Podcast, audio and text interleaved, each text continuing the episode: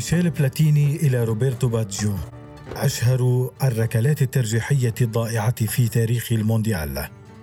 أحمد خواجة.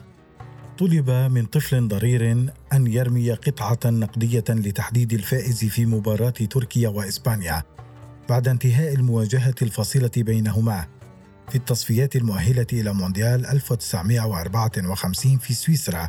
بالتعادل فابتسم الحظ للأتراك وتأهلوا إلى المونديال للمرة الأولى في تاريخهم.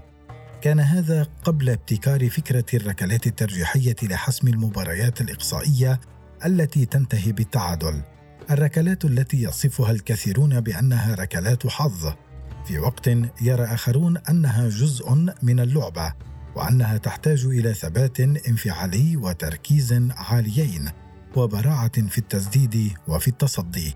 وهناك اليوم أبحاث وإحصاءات تقوم بها الأندية والمنتخبات لدراسة الخصم بدقة ورفع فرص الفوز بالركلات الترجيحية. بعض المنتخبات أحسنت التعامل مع هذه الركلات في مقدمها ألمانيا التي نجحت في المرات الأربع التي خاضت فيها ركلات ترجيحية بالتأهل إلى الدور التالي فيما يعد الإنجليز الأسوأ حظا. إذ ودعوا المونديال في النسخ الثلاث الأول التي واجهوا فيها ركلات الحظ.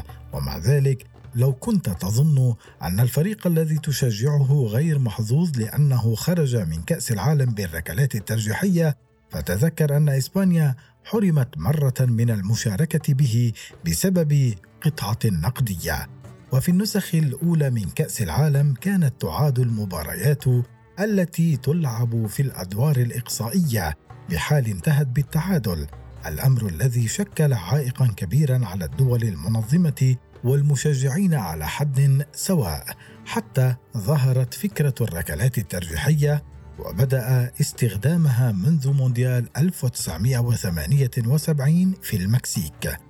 لعبت الركلات الترجيحية للمرة الأولى بين ألمانيا وفرنسا في نصف نهائي مونديال 1982 وأسفرت عن فوز ألمانيا وحسمت هذه الركلات مباراتين نهائيتين في كأس العالم كانت إيطاليا طرفا فيهما.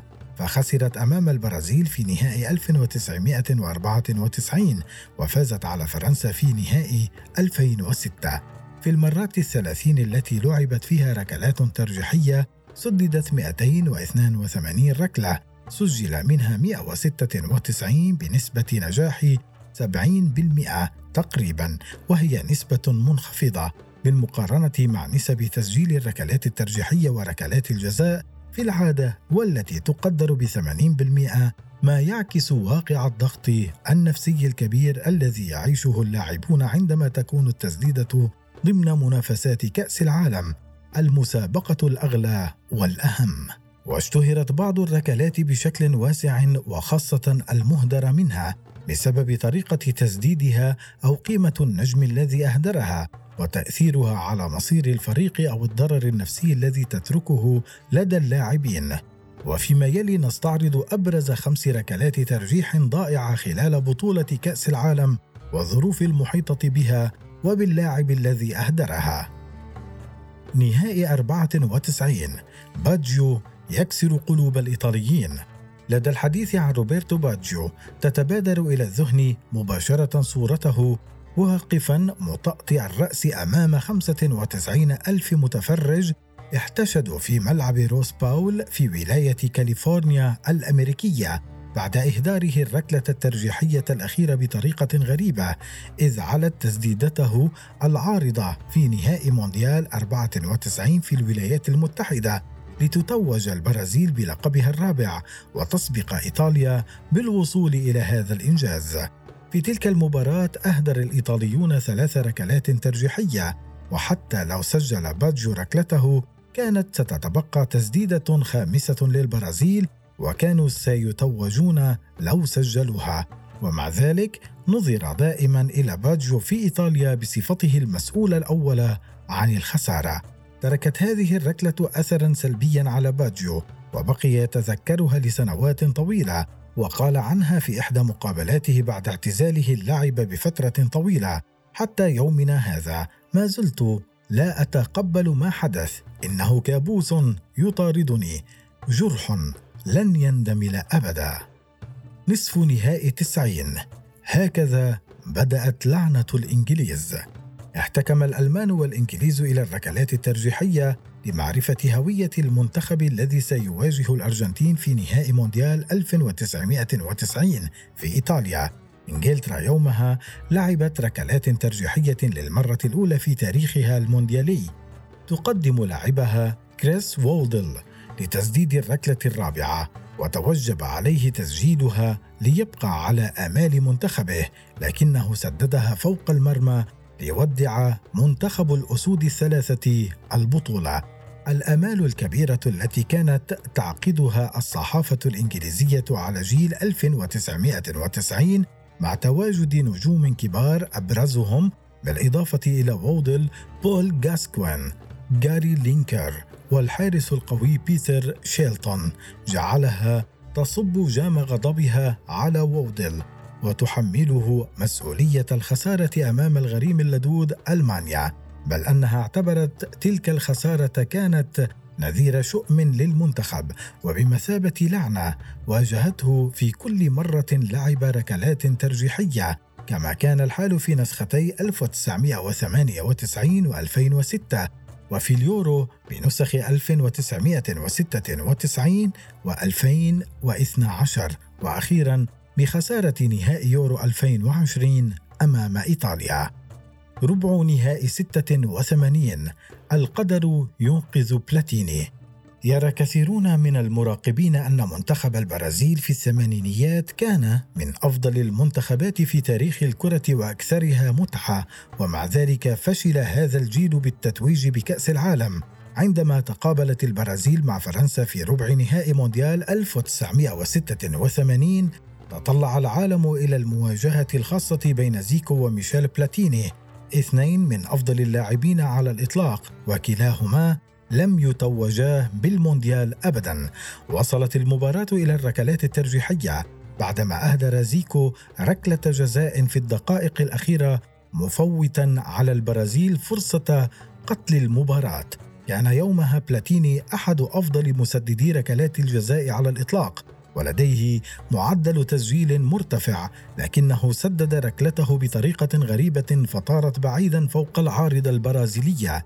إلا أن الحظ أسعف النجم الفرنسي إذ أهدر كل من سقراطس وخوليو سيزار للبرازيل لتتأهل فرنسا إلى الدور اللاحق مع العلم أن زيكو سدد ركلة ترجيحية ونجح بتسجيلها لكنها لم تكن كافية لتصحيح خطئه بإهدار ركلة جزاء خلال المباراة.